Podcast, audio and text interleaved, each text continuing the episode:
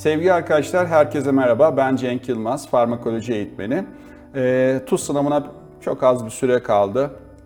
Ben genel tekrar PDF'lerimi internetten bugün paylaşacağım. E, ama sizlere de hem başarılar dilemek hem de farmakoloji ile ilgili birkaç trik nokta konusunda hani e, uyarmak ve bilgi vermek istiyorum. İnşallah sınavda da bu konularda e, faydalanırsınız. Bir kere bu 3-4 dakikalık ses kaydıyla size çıkacak soruları söylemek isterdim ama 3-4 dakika tabii çok kısıtlı bir süre.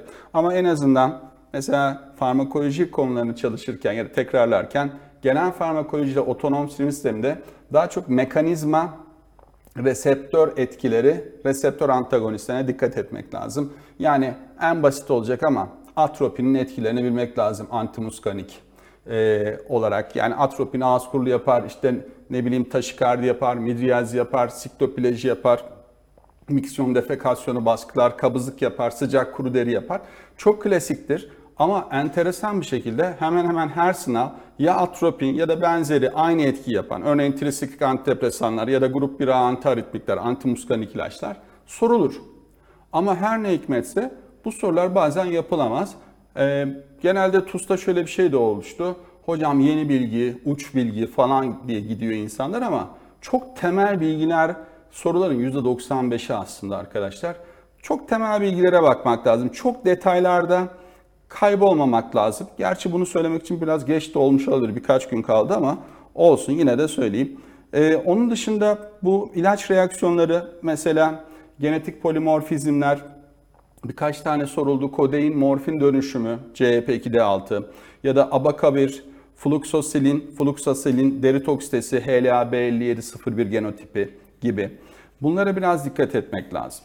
Ee, kardiyovasküler sistemde arkadaşlar özellikle noradrenalin ya da norepinefrin, epinefrin ve izoproterenolin işte sistolik tansiyon, diastolik tansiyon, ortalama tansiyon etkileriyle klasik bilgiler vardır. Buna dikkat etmek lazım. Burada zaten trik nokta epinefrin, izoproterenol taşikardi yaparken norepinefrin ve sempatomatik amino olan feninefrin bradikardi yapar. Bezolt ciğer vagus etkisiyle. Bu klasik bir sınav sorusudur ve norepinefrin, feninefrin diğer ikisinden yani epinefrin ve izoproterenolden farkı arkadaşlar e, diastolik tansiyonda da artış yaratmalarıdır gibi.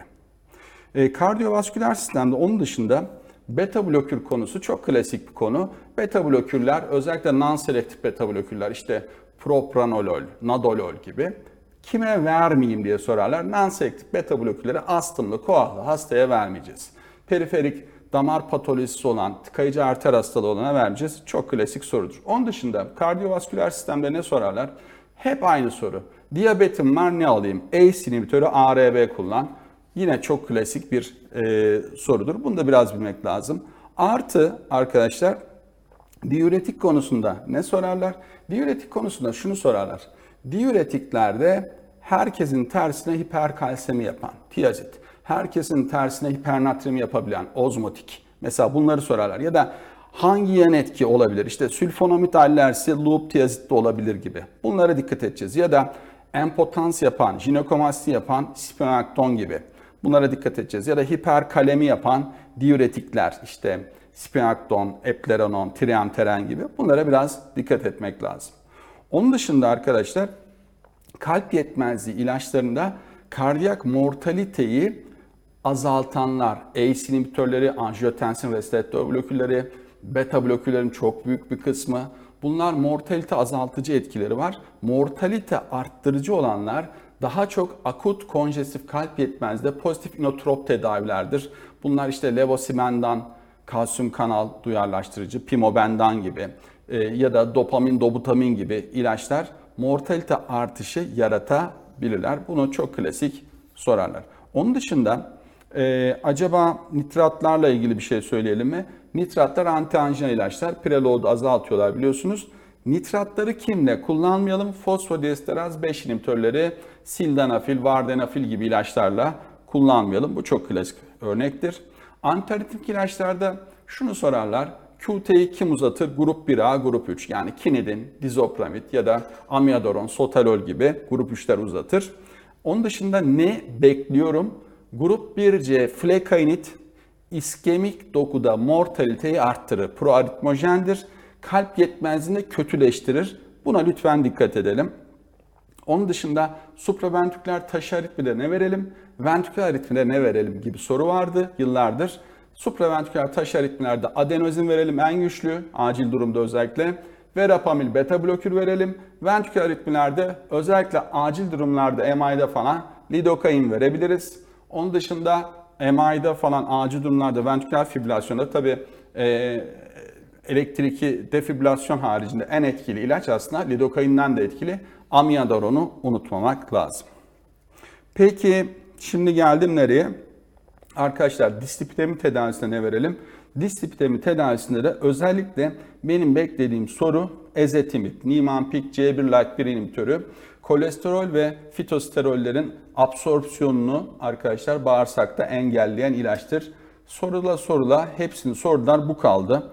Bir de ne sorabilirler? Lipoprotein A yüksekliğine ne verebiliriz?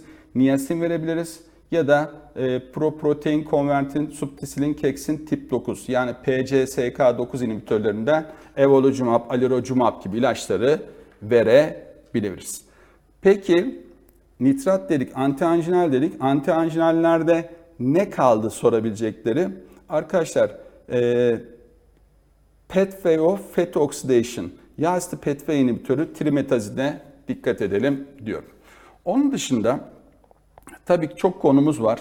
Santral sinir sisteminde geçen sınav antiepileptik vigabatrin körlük hikayesi geldi arkadaşlar. Burada açıkçası ne gelebilir? Belki genel esteziklerde desfluran gelebilir. İşte e, çok indüksiyon için uygun olmadığı. En epileptik enfluran gelebilir. En bronkodilatatör sevofluran gelebilir. Bunlar gelebilir. Onun dışında ketaminin analjezik etkisi, nistagmus etkisi, psikoz etkisi, NMDA blokaj etkisi mutlaka bileceğiz. Artı arkadaşlar Parkinson ilaçlarında dopaminerjik ilaçlar, levodopa olsun ya da dopamin reseptör agonistleri olsun, bromokriptin, kabergolin gibi dopaminerjik ilaçların genel olarak davranışsal tepkiler, depresyon, hatta psikoz yapabildiğini, bromokriptin kabergolin özellikle de eritromelaljiye neden olabildiğini, ellerde, ayaklarda kızarıklık tablosu yaptığını mutlaka bileceğiz. Bunun dışında ne bilelim ne bilelim çok şey var. Hani ama birkaç tane önemli şey var. Mesela serotonin 3 blokürü, alosetron, silansetron, irritable bağırsak hastalığında diyare tedavisi mutlaka bilelim. Morfine bağlı konstipasyon tedavisi, özellikle alvimopam, metilnaltrekson, periferik opiat reseptör antagonistleri çıkabilecek sorulardan birisi. Onun dışında vasküler endotelyal growth faktör antagonistleri, kolon kanseri, aflibercept, zif aflibercept, regorafenib, ramucirumab ve bevacizumab. Bevacizumab soruldu. Kaçırmamamız gereken kemoterapi sorularındandır. Başka tabi kemoterapide o kadar çok şey var ki aslında. Mesela bedakuilin ATP sentaz inhibitörü e, tüberküloz ilacı gelebilir mi? Gelebilir. Onun dışında özellikle arkadaşlar varfarin ne tarafından yıkılır? Hangi enzim? CYP2C9. CYP2C9 genetik polimorfizmde varfarin etkisi artabilir ya da azalabilir. Buraya lütfen dikkat edelim. Başka başka başka Domperidon sorulmadı. Mide boşalmasını hızlandıran ilaç. E, reflü tedavisinde kullanıyoruz domperidonu. Buna lütfen dikkat edelim. Hatta prolaktini arttırıcı etkileri var. Metoktopramid çok sorulduğu için domperidona da sıra gelebilir diye düşünüyorum. Diyabet ilaçlarında açıkçası ben ilaç ilaç söylemeyeyim ama diyabet tedavisinin ilaçlarına ayrı bir şey açmak lazım. Mutlaka soru gelecek. İlacın adı, etki mekanizması ve insülin sekresyonu arttırıp arttırmadığı. Bu önemli.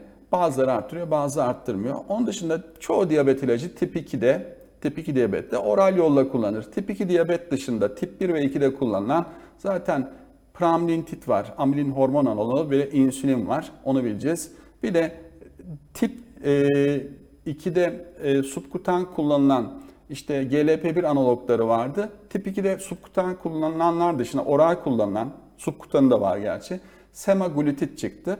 Onu bilelim. İsim olarak oral kullanılan GLP-1 agonisti.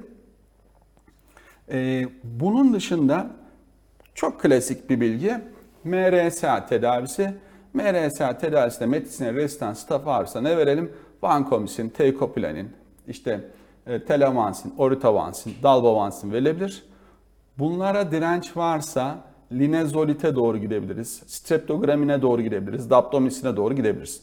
Bu saydıklarım hepsi gram pozitiflere etkili. Antibiyotikler gram negatif özellikle aerop, basil yani pseudomonas falan diye zorlarsa astrionamı mutlaka bilelim gram negatiflerde. Aminoglikozitler gram negatif ve aeroplara etkilidir.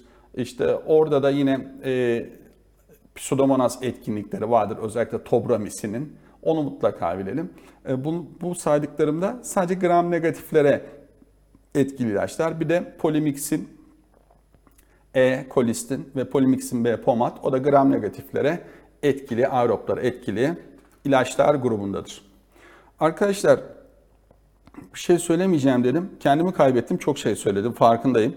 Yani hala da içimden böyle söylemek, bir şeyler e, anlatmak geliyor ama açıkçası e, süremiz çok kısıtlı. E, niye kısıtlı olduğunu ben de bilmiyorum ama siz zaten TUS'a kalmış 3-5 gün. Beni dinleyerek de çok zaman kaybetmeyin. İnşallah bu TUS'ta bu işi bitirirsiniz. Ha, bu işi bitiremezseniz ya da bu TUS'a girmiyorsanız e, Eylül'den sonra inşallah e, bana çok rahatlıkla ulaşabileceksiniz online ortamlarda. Beni takibe devam edin. Cenk hocanız olarak hepinize başarılar diliyorum. Kendinize iyi bakın, sağlıkta kalın lütfen.